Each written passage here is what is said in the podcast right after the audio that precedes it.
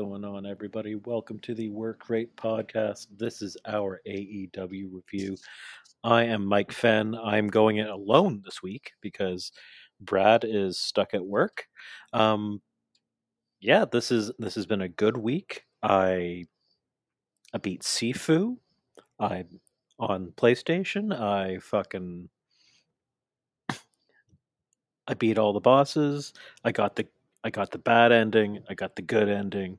Very proud of myself. Very hard game. It's got me amped up as hell to play Elden Ring maybe tonight at 12. I don't know. I'm old. I don't know if I'll be staying up that late to play it. Um, but yeah, excited as hell. Maybe made me it's maybe made me a little overconfident for that game, but I'm excited. I'm ready to try this new open world they got going on. In the wrestling world, this is a very crazy week, very crazy day, very crazy two days. We got AEW signing Swerve, uh, Swerve Strickland. I'm really excited about that. Um, I, excuse me, got a frog in my throat. I had the, uh, I sort of had the idea that this was coming because Will Washington over on Grapsody on Fightful had said that uh, there were he was thinking there he he's uh, Swerve's cousin and he was saying that he was there was going to be some Swerve headlines coming up maybe that they're going to have Swerve on their podcast but he seemed to sort of let it slip like some things were going to be happening with Swerve soon and with uh, his non compete. Like, I think it might. It is officially up, and he's he's already made his debut in New Japan. As I'm speaking right now, Terminus 2 is happening, and he's wrestling there tonight. And I can't remember. Oh, yes uh, Lio Rush had to cancel, so I believe he's facing uh, Richards, which is going to be amazing as a replacement. Stevie Richards, I believe, is his name. The fucking, I think that's his name. Hope I didn't butcher that, but yeah, so that that's going to be awesome. Um, we had there was a report by Sean Ross Sapp that Jonathan Gresham was backstage at um, at AEW ta- at the AEW taping, which is very interesting. That's the second time he's been there. So I imagine they're probably in talks trying to woo him to join. He's still got that Ring of Honor title. I don't know if he would sign anywhere until he eventually drops that. Who knows? Like I would think that he would take it until April whenever Ring of Honor, at the very least, when Ring of Honor runs their next show. But we'll have to see. Um, today we got the news that uh, Cesaro has not been released, but his contract expired with WWE. I would be very shocked if he did not show up in AEW. His he's got a lot of connections there all the Ring of Honor guys that he came up with, all the indie guys he came up with. Um, good friends with CM Punk. Maybe not so good friends with um, with Eddie Kingston, but who knows with that stuff? Because sometimes Eddie Kingston he likes to kayfabe it a bit when talking about people that he hates. Um, so we'll see. I would have I would love to see him there. I think it would actually be. I think he would succeed anywhere he goes, but I do think AW would be almost maybe a bit more of a struggle for him. And when I say that, I mean AEW within AEW, everybody can work. Like everybody's got a great skill set, like in ring, and if they don't, they're they're not on TV. Let's be honest. But what sets people apart there is their ability to both work and talk. It's the talkers and the people that have all a lot of charisma. Not that Cesaro doesn't have charisma because he does, um, but we haven't seen him. They've never really given him the opportunity to talk in WWE, so it'd be interesting to see what he can do there. But uh, yeah, I think I think it would be a harder battle for him. Whereas if he went to Impact, he'd be a star right away. Um, and in New Japan, it doesn't fucking matter if you can talk. like they don't give a shit. um, all you have to do is like wave to the crowd, and like it's their whole their whole system is about doing the talking in the ring. It's not a, really about jumping on the mic afterwards. They they pretty much just thank the crowd and point to their next opponent, and then they go go on about their day. Um, and with New Japan, like with the amount of people that have been released, and so many people say, "Oh, I'd love them to go to New Japan." Nobody ever goes to New Japan. Like how? Just Jonah. He's the only one. Jonah's the only one who went to New Japan. So, like at this point, uh, that it's very unlikely. But it would be cool, and they need somebody like him, so it'll be fun. Um, I'm trying to think: is there anything else that I missed? Am I missing any other news? I don't think so. I think that's it. So let's get get to this. Um, let's get to this show. I thought this was an excellent show. I had a great time watching it. It started with the tag team battle royal, which is my favorite of all the AEW battle royals. I don't like their casino battle royals. I think that gimmick, frankly, kind of sucks. Um, but when they're all in the ring and they start there, especially with the tag team, because I feel like with the one member getting eliminated and the other guy still having a chance to win, it really spices things up a lot. And um, when we had Matt Matt Jackson the first time they did this, he eliminated both of Proud and Powerful at the end when he was down two on one. It was really cool. It was uh, really exciting, and I feel like they nailed it again this time. Um, I'm gonna run down, I guess, a few of the the notable moments. I liked that Butcher and the Blade right away sort of continued that rivalry with best friends. I like that. There was some nice continuity there. Um, we had um, Red Dragon continuing the continuity as well, going right after best friends. They eliminated Chuck. Um, there was that incredible uh, double super kick spot to Santana as he did the moonsault off the ropes fucking clean as hell. I loved it. Um, and then as we were going to the end of the match, the showdown between FTR, the Bucks, Red Dragon, Silver, Trent, and Santana. Oh my god, this is it just it shows you how deep their tag division is because there were teams that weren't even in this. There was no Malakai Black. There was no um, Kings of the Black Throne. There was no Penta and Fénix.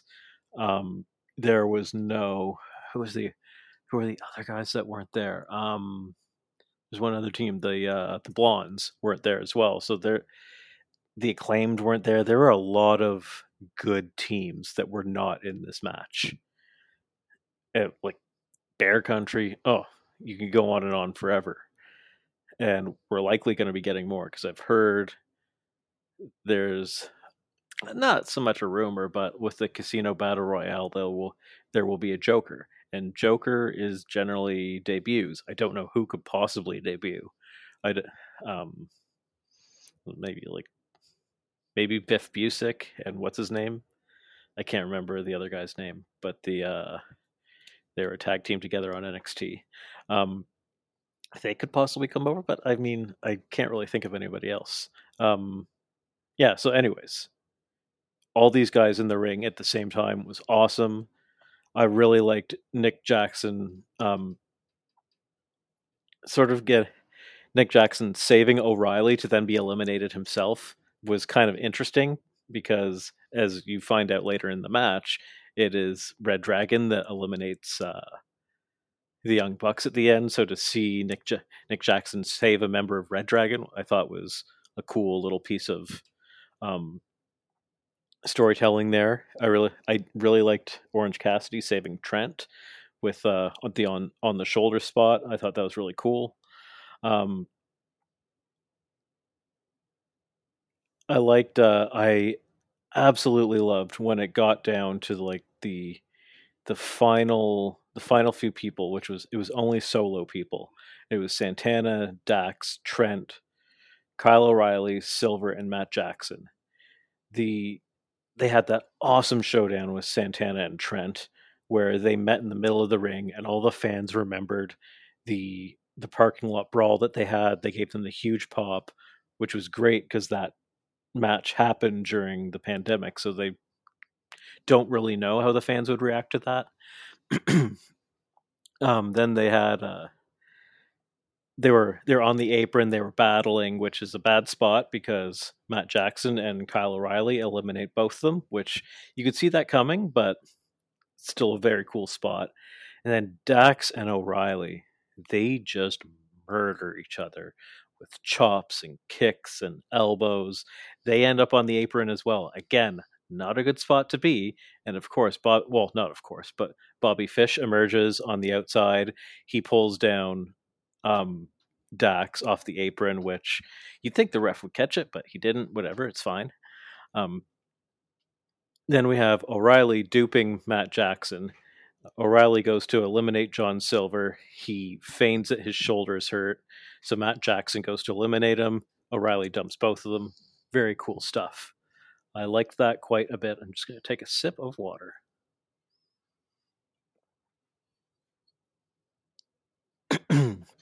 Doing all the talking is hard. Okay, yeah, so this is really cool. I like this is really cool. I like this a lot. We had um the Bucks running running back into the ring afterwards. They're mad at Red Dragon, which is kind of funny because it's like with with Kyle O'Reilly eliminating Matt Jackson, like how did he? What did he think was going to happen once he eliminated Silver? That they were just going to high five and and say, yeah, the like the we tie, we both get to go to the match. Like what? uh, the Bucks being angry here is kind of funny, but so they're jaw jacking back and forth. And then Hangman's music hits. He comes running down. He starts fucking going after Red Dragon. He's knocking them out, which makes sense because they attacked him the week before. And he looks at uh, at Nick and Matt, and specifically at Matt Jackson. And Matt Jackson gives him a shrug, and they duck out of the ring, which I really liked. That's a a nice nod to Matt Jackson giving Hangman the approval uh, at his pre- at his previous match, which I like that a lot. Okay, then we have yes. So he's fighting. He's fighting Red Dragon. Then Hangman turns around. There's Adam Cole. He catches the super kick. They're brawling. He's getting the better of of Adam Cole. He goes for the buckshot lariat, but Hangman or Adam Cole's pulled out of the ring by Red Dragon. John Silver's still around. He does a like a I think like a cannonball senton onto onto Red Dragon, throws Bobby Fish back in the ring. He gets hit by the buckshot. Good shit. Then Hangman he grabs a mic, he sits down on a on a chair in the middle of the ring, and he says, "It's time for a story time with Adam Page, baby," which I thought was cool. I loved Bobby Fish screaming about how it's gimmick infringement, how they're going to sue him, how it's like, no, it's Cole. You're not Cole. It's this is good stuff, and he he's telling us, he's telling the story about back in 2008. There was a young, overconfident prick. His name was Adam Cole. He had a big chip on his shoulder, and he became a wildly successful champion everywhere he went. But then all of a sudden, his friends were gone, and he decided, you know what? I want to go back with my friends. I want to I want to get to uh, the height of my popularity and go for the most precious prize of all, the AEW World Championship. And he kept his eye on the prize, and he kept stepping toward this uh, toward this goal that he had. But he didn't realize it. With, with each step, he was getting closer and closer to a six foot hole in the ground, one that Adam Page will be happily, but that will happily put him in there with the sound of a buckshot. I thought this was a fantastic promo from Hangman. It was cool. It was theatrical. It made him seem like a big deal. it put him back in a kind of a main event storyline because Adam Cole has felt like a main event, the Bucks have felt like a main event, Red Dragon has, but Hangman hasn't for a little bit. Um, it was good to see him weave his way back in there again. I like that a lot. I think that match is going to be incredible when it happens, but I think it's sort of it's a little bit under the radar right now. And uh, yeah, I cannot wait. I don't think Adam Cole's winning. Um, I don't know what what Brad thinks, but um, actually, I think Brad might have said that he thinks Adam Cole, but we'll see. I think I think it's Hangman's to win. I still think uh, MJF will be the guy to take that belt off of him, but at at some point, AEW is going to have to swerve us a bit with some of these because every every title change has been predictable. Okay. So, speaking of MJF, he had, in my opinion, one of the great promos of all time. And partly because it was so out of character for him. It this was he did a promo that he did essentially his uh his supervillain origin story. He told us his supervillain origin story and it was really cool like when like um Michael B. Jordan in in Black Panther or fuck, who I can't think of another cool villain. Whatever, Michael B. Jordan. I don't care. Um yeah, just uh, having us relate to MJF. The reason why he's such an irredeemable prick now is because of the shit that he had to go through when he was younger and I believe most of us can relate to that. So I'm going to talk about this. So MJF comes out immediately. He says to cut his music before he even, he's even gotten to the ring. I could see his eyes when he was walking up. They looked glassy. Like they looked, his eyes looked watery. I was like, okay, this is interesting. He's going for something different here. His face was very somber. He gets in the ring and he starts talking about the photograph of him and CM Punk. And he's saying that, yes, that was not just another Friday for him. Um, he was saying that when he was younger, he would wake up every morning and just dream of professional wrestling, of being a professional wrestler. He loved professional wrestling, still does, and he loves AEW, which is interesting. And the fans, this was weird because he was pouring his heart on out on his sleeve, and you could tell that they were going for a different reaction with the fans, but the fans were like giving him like "shut the fuck up" chance. It's like, no, it's time and place, guys. That's not what this is right now, which kind of annoyed me. But um, anyways, like he said that that day that he met Punk meant the world to him. He talked about how when he was a kid, he would he would get picked on. He had ADHD. He was small. Um, the one thing he said the one thing that he was good at as a kid was football and he tried out for his football team he said he was one of only two jewish kids that tried out he said that he was small he was undersized but he made it and he was really proud of himself and he saw the other kids that were on the team approaching him in the hallway he's like oh my new friends this is going to be great and he said they started throwing rolls of quarters at him and and this is his words he said they said pick them up little jew boy as they threw them at him and he was crying he was devastated um, he was getting bullied mercilessly he went home and all he all he wanted to do was crawl into bed and cry and just be away from the world but he remembered that no that night that Friday night he was going to go see CM Punk, his hero, and he did, and he met the best in the world. And he knew from that point on, from that point forward, he wanted to be the best in the world. And this was in 2013. In 2014, CM Punk abandoned him, abandoned all wrestling fans. He quit on the world, he quit on him, and it crushed him so from that point on, he's like, you know what? I'm going to go to college. I'm going to do football. So he went to college. He went to do football. He was still that, and again, his words, that little Jew boy. but he was successful. He was on the field. His coaches loved him. Um, he had stacks of offers to go to all different places, but and he had the the world all out in front of him, but he wasn't happy. He was sad. He was depressed. He was on message boards talking about wrestling, and he saw this one photo of CM Punk and and Bryan Danielson shaking hands. And from that point forward, he decided that he would become the best in the world. He would be a wrestler, but he would do it in spite of Punk. So, and he told the world, he wrote on the message board that he was going to do this. He foregoed his football scholarships. He went to train to, to be a wrestler, and he became a wrestler and he became one of the fastest rising stars ever. And yes, now now CM Punk is here and he want and he wants to challenge MJF and they're going to have their fight. And no matter what CM Punk does, he can hit him with that chain, he can make him bleed, but MJF will never give up.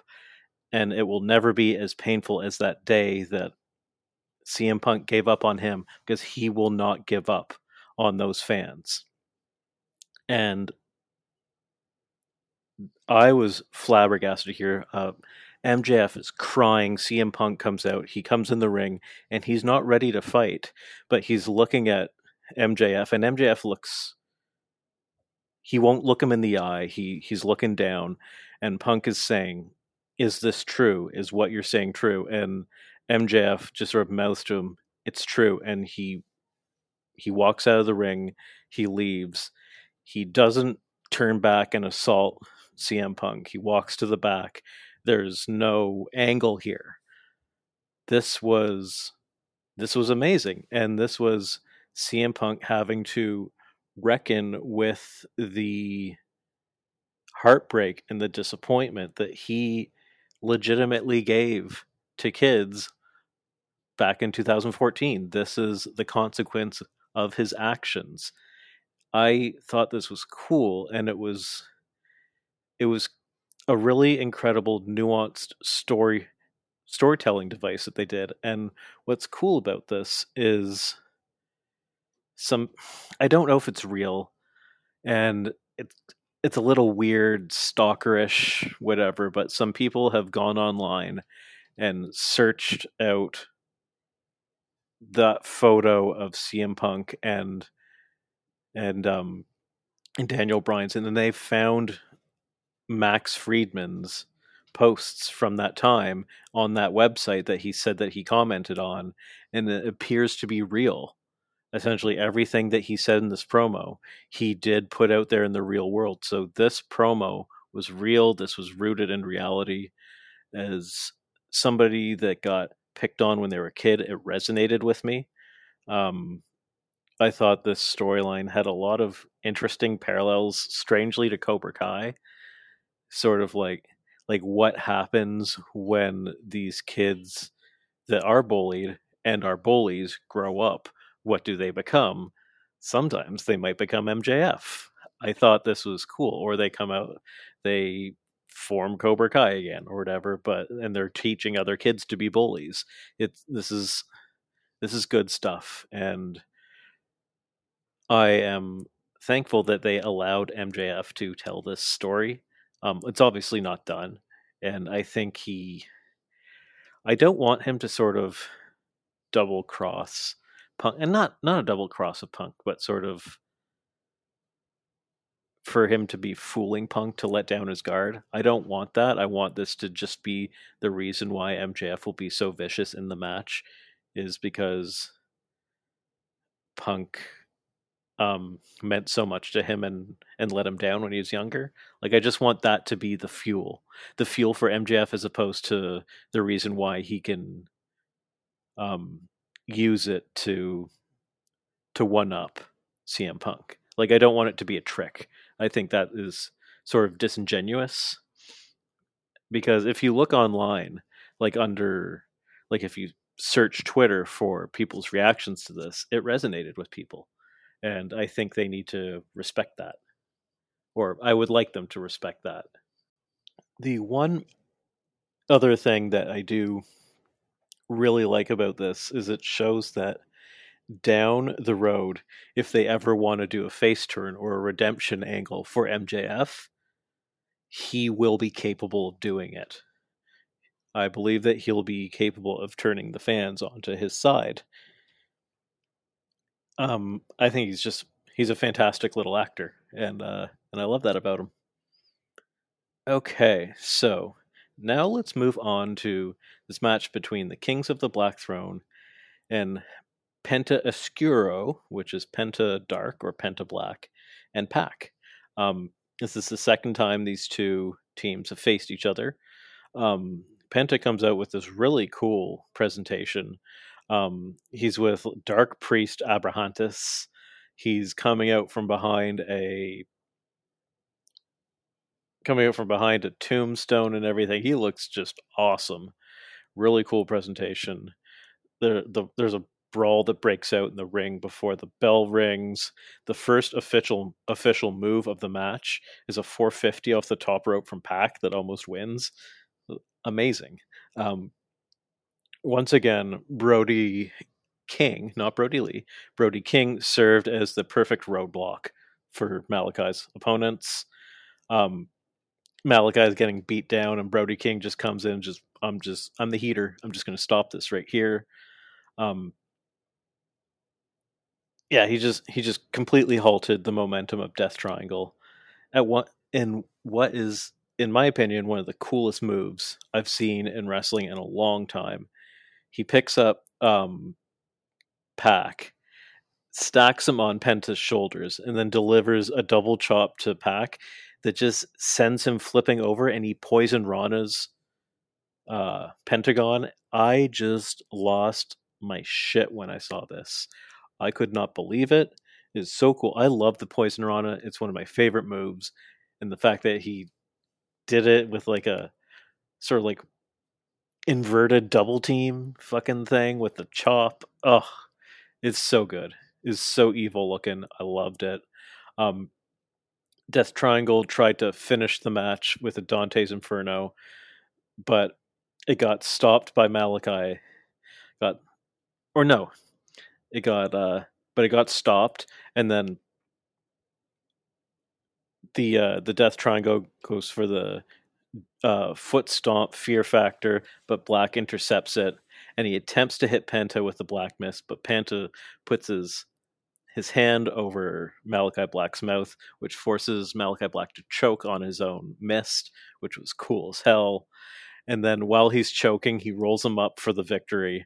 Really cool stuff but Brody's not done because obviously Brody wasn't pinned. So he comes running and he's just laying out Black Tri- or Black Triangle, Death Triangle. Black joins in. They go to fucking sever Penta's head with a shovel that Penta brought to the ring, and he's about to decapitate the old boy. And the lights go out. The lights come back on, and there's Buddy Matthews. We knew he would come. Um, Malakai Black he he drops down onto his back. He he puts his hands up. He's he's begging him off. But if we remember last week, Buddy Buddy Matthews was in their he was in he was in their vignette video. So he's not there to attack the House of Black. He's there to help them. And of course, that's the case. He attacks Pac. He attacks um, he texts Penta, and Malakai Black orders Mal. He orders Buddy to do this like vicious looking um, curb stomp onto a chair. Looked gnarly. Look looked very good. I liked it. Um, I think this is a very good spot for Buddy Murphy to be in because he's sort of again in that mold of Cesaro that I talked about earlier, fantastic worker, but everybody's a fantastic worker. So you need to be able to talk. And he's a guy who we haven't seen talk before. Maybe he can. I don't know. But putting him in a group with Malakai Black, it just works. They have that history in WWE. Their storylines inter- intertwine. They both did those um, prison and sane asylum videos where they were at the same prison with the same doctor and they both broke out. He was the one who injured Malakai Black's eye, which is cool. Um, yeah, great stuff. Oh, speaking of guys who can't talk, I just remembered some other news I didn't talk about. Somehow, Brian Cage, who we all thought was done with AEW, his option got picked up. Um, that's a head scratcher to me. I thought he was done. I don't know anybody. I mean, you'll see a, a, a few people online who like Brian Cage. I think he didn't work. I think everything they tried with him fell flat. I think he knew that. I think Tony Khan knew that.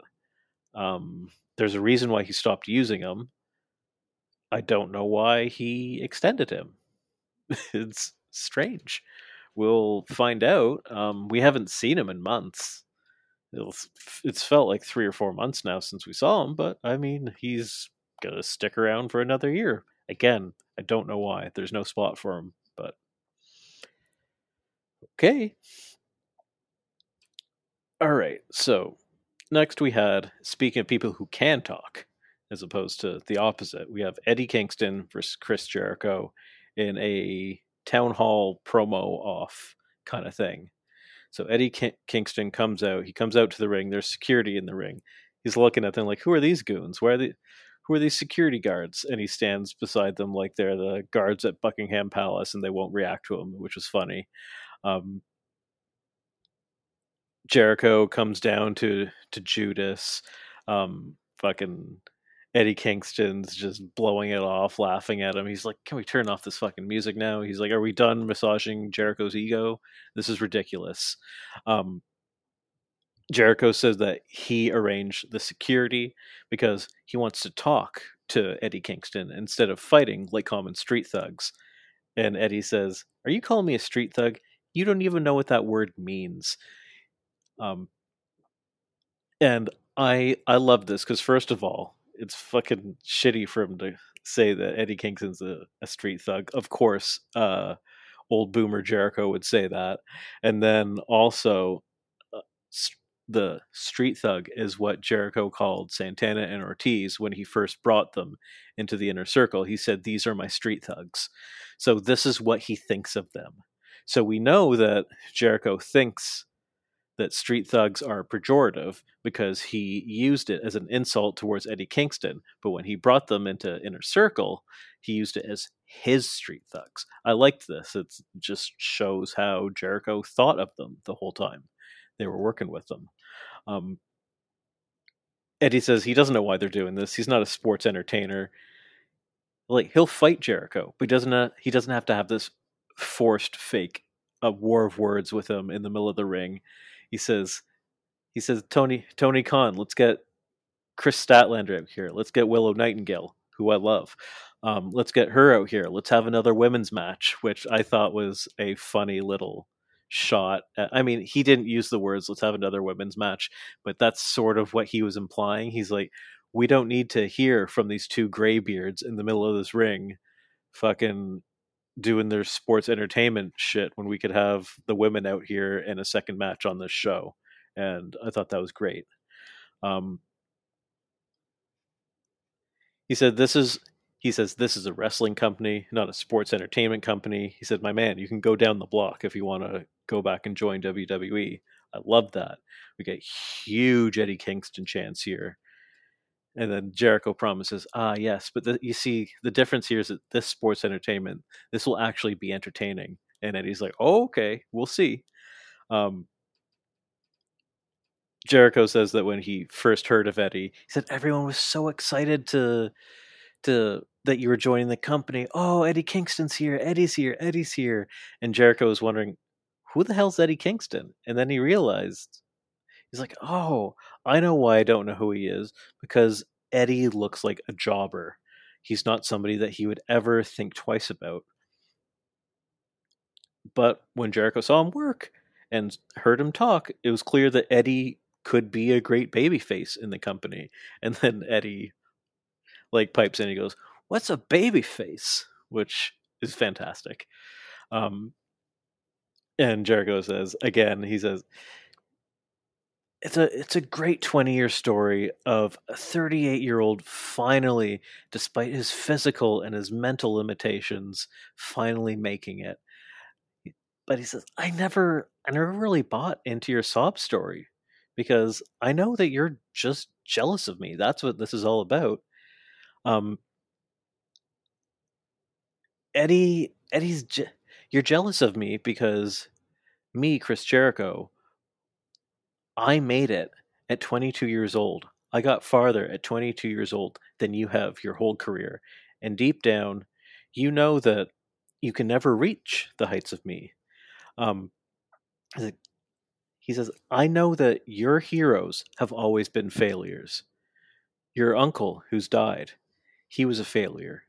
Your father, who died, he was a failure. And Eddie Kingston, the whole time, is saying, You watch your fucking words, man. You watch it, and he's getting closer to him. He's getting closer to him. He looks like he's about to hit him, which he doesn't. Um, yeah, good shit. Um, Eddie tells him the the only reason that Jericho was able to reach those heights is because Eddie wasn't there to stop him, which is nice. And then he tells Jericho, "You better bring the WCW Jericho you better not bring that mimosa Jericho. You better bring the guy that scared Levesque in WWE, the guy that fought Tenryu, the guy that turned WCW on its head. You you better bring the Chris Jericho that won the AEW World Title, because if you don't, Eddie Kingston is going to eat you alive. And Jericho says, "You know what? I know that your biggest fear is that you cannot win the big one. And in AEW, Jericho is the big one.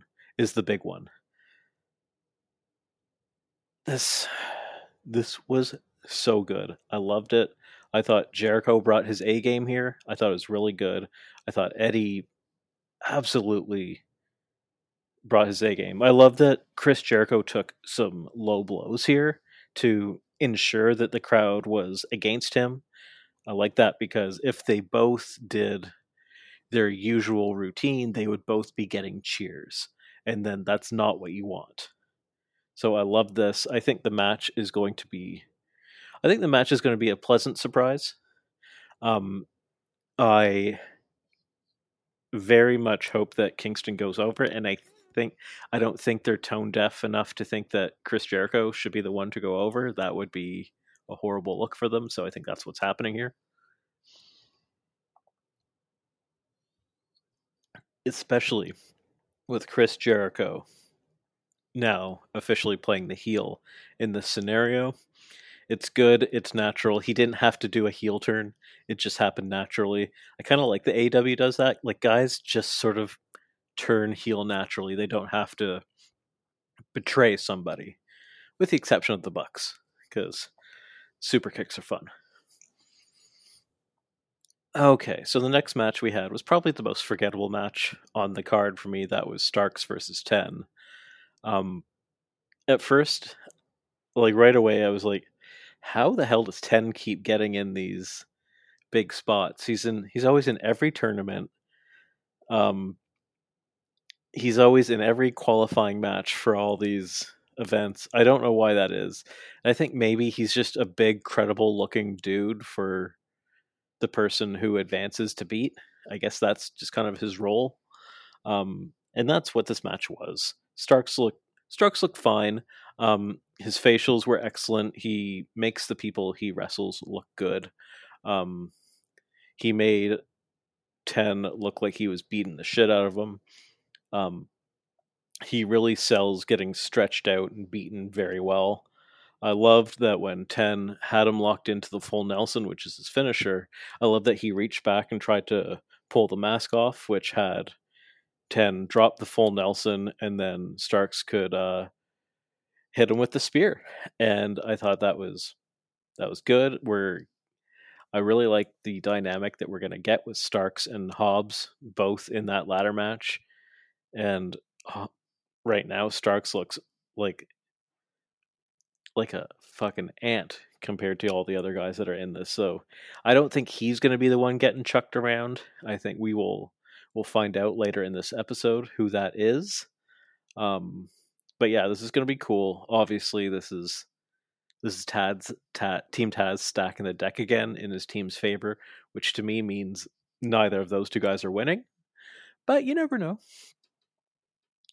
Okay, next we cut to a promo or like a little backstage segment with uh with Red Dragon and Cole and Brandon Cutler's filming. And before the uh before Red Dragon really has anything to say, the Bucks come running in. They're asking Brandon why the hell he's filming this because obviously he's their filmmaker, not Red Dragon's. Um, they they uh, they tell Red Dragon that hey that what you did out there that was a double cross, which again not a double cross. How did they think this battle royal was going to go? I still find that funny. Um, the Bucks say that now they're motivated even more next week to win the to win their battle royal, so they can kick their asses at the pay per view. Um, Red Dragon and the Bucks go their separate way.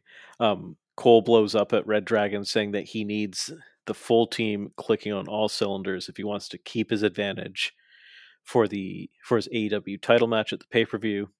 I like this. Um, I don't think the Bucks are winning their battle royal next week. I think they are going to get screwed out of that match, probably by, um, probably by the um, Red Dragon.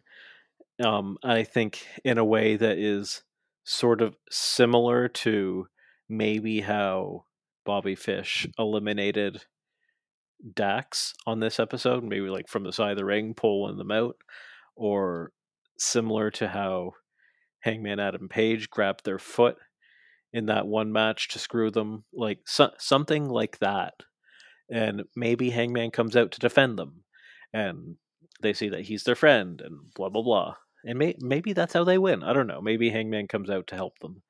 But my personal thought is that Santana and Ortiz are going to win.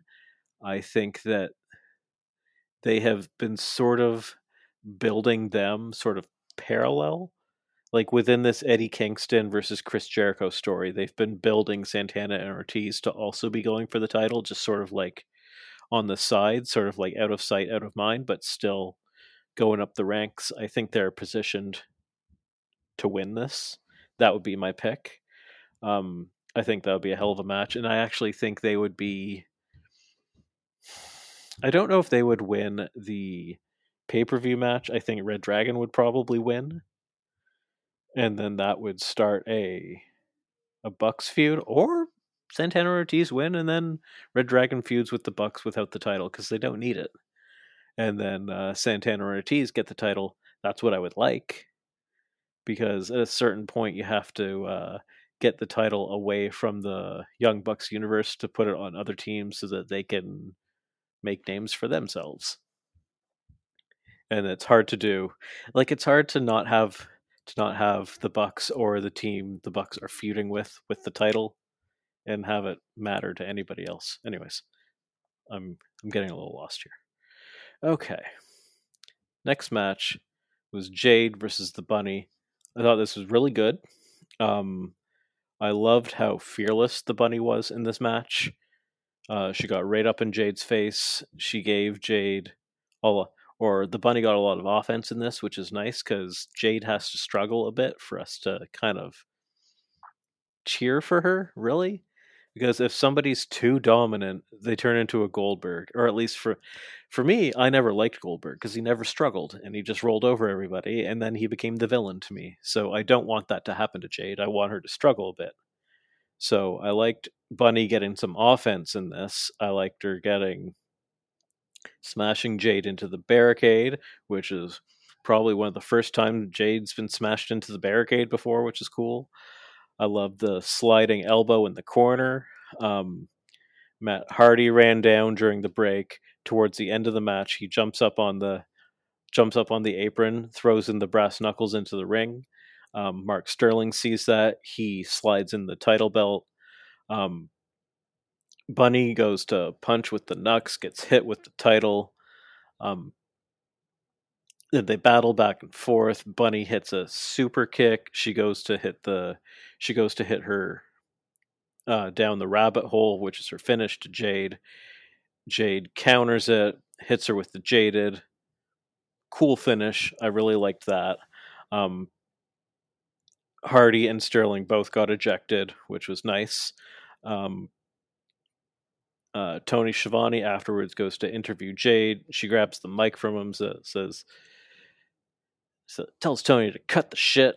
Then she says she's 28 and 0. Soon she'll be 30 and 0. Soon to be 50 and 0. The question is, who's next? And I love that. I I absolutely fucking love that. Um, like the uh, tying her to Goldberg there was was cool. Despite what I just said about how I don't like Goldberg, I still like what they're doing there. It's it's a nice little job at WWE in a playful way. Um, Jay, uh, Tay Conti's music hits. Tay Conti comes out. She says, "I'm not the. I'm not just next. I'm the one who's going to beat you. Beat your ass at Revolution." She run. She charges down the ring. She gets in Jade's face. Um, the bunny, who's still at ringside, hasn't forgotten her previous rivalry with Tay Conti, so she she attacks uh, Tay. She gets hit with a TayKO. Then Jade plants Tay Conti with the pump kick, and then Anna Jay comes down with with a chair. But the damage is done. Everyone leaves. This was cool. I still think it's funny that Tay Conti and uh, Anna Jay are still starting and ending all feuds by running down to save the other one with a chair. I don't know how many times I'm going to watch them do that, but it's kind of funny. I don't know who keeps pitching that idea, but we've seen it, guys. Um, yeah, I like that Tay Conti is going to be facing Jade. That is easily her toughest test. That's gonna. There's gonna be a lot of stiff pump kicks in that one. I like that. Um, this is gonna be cool. I'm excited that it's on the pay per view. That means that for the first time ever, I believe, first time ever, we're going to be getting two women's matches on a pay per view card, which will not be on the undercard, which is nice. Um, that's really good. This is all I wanted. I mean, it's not all I wanted, but like, how can you have one match per pay per view for the women? This is ridiculous. I'm glad they're doing this. Thank you. This is good stuff. Okay. So next we had a fun little backstage segment. Normally I wouldn't talk about this stuff, but this this amused me. Um, we have Keith Lee in the back. He's being interviewed by I think um, who cares? Well, one of the backstage interviewers, and he the person asks Keith Lee what he uh, thinks about his opponents for the Revolution ladder match, and Keith says, yeah, we we have Wardlow, we have Hobbs, we have Starks. Starks is the only one I know, and then Ricky Starks and Hobbs walk in frame, and they they're telling, "Oh, Keith Lee, yes, it's so good to see you. How are you doing, my fellow?" Which is so funny because he's making fun of Keith Lee with how he talks. I loved his like, "Hello, good sir." Really funny stuff. He says, in this company, Team Taz runs the show. It doesn't matter what you've done elsewhere, um, which is fine. It's whatever. But then it just shows a tantalizing uh, eye to eye with Hobbs and Lee, and I cannot wait for that to happen in the match. It's going to be really cool. I just want Keith Lee to do a fucking flip in that match. That's all I want. I want all these hosses to be going toe to toe, and the big man does like a fucking flip off a ladder or some shit. I I just I need this. I need this in my life. Okay, so according to my notes, I am at the the end of the show already. God damn. I'm I'm moving quick when Brad's not here. All right, whatever. Anyways, Garcia versus Danielson. So here this was this is a fantastic match. This is a dream match for me personally. Um, a recent dream match. I didn't necessarily know who Daniel who uh, Garcia was three four years ago. I've had the pleasure of watching him live in Toronto. He uh, he wrestled at a local show because he is from Buffalo, so he wrestled in he wrestled in Ontario a lot. Um, he must he would have been super young then. Had to have been like he's what like 22, 23? He had to have been like 19 or 20 at the time, which is crazy to think about because um, he was already super over with the crowd. But he's against Danielson, and Garcia's he's essentially fucking Danielson Jr. with maybe a little more intensity, if that makes sense, which is weird. Um, but yeah, this match is absolutely for me just fucking vicious European uppercuts at the begin from straight from the beginning. Danielson is begging Garcia to show to show the violence. Garcia is obliging. Um, they're going ho- hold for hold, just exchanging back and forth. This is everything you want from this match. Um, he's wrapping Danielson's leg around the post. He's targeting that knee. Um, he he catches Danielson's corner kicks, hits him with a dragon screw and another dragon screw. Brilliant strategy because it's uh, Danielson is he's known for his kicks and he's known for his knees. And if Danielson's knees are hurt, then every time he does his offense, it'll hurt him as well. This is insane that that Danielson's not the one doing it to Garcia, but it's the other way around. I love this.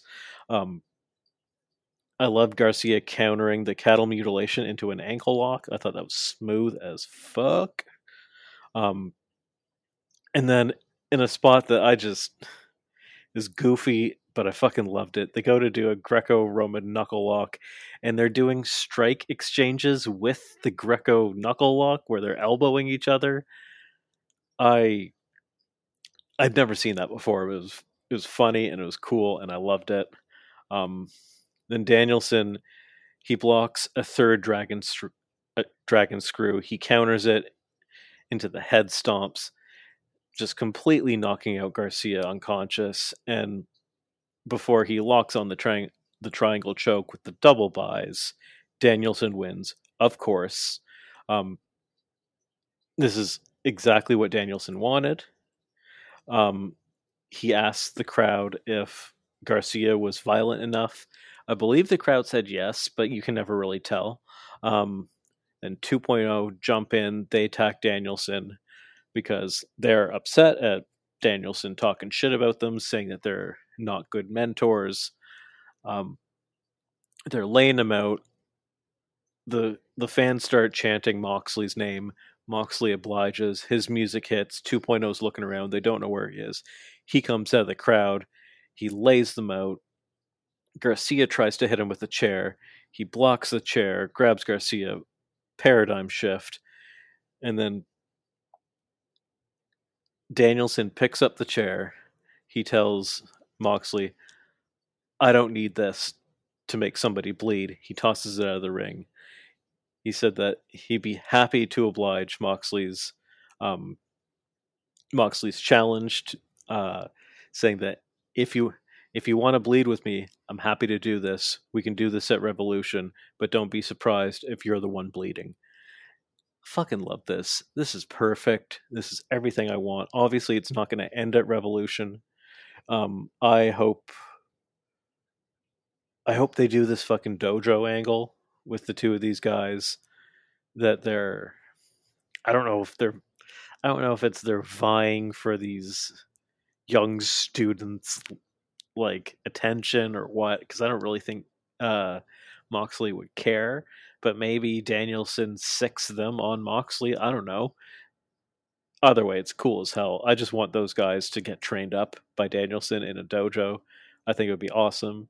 He's walking around with his young boys, but his young boys are actually a bunch of killers. Fucking awesome. I cannot wait.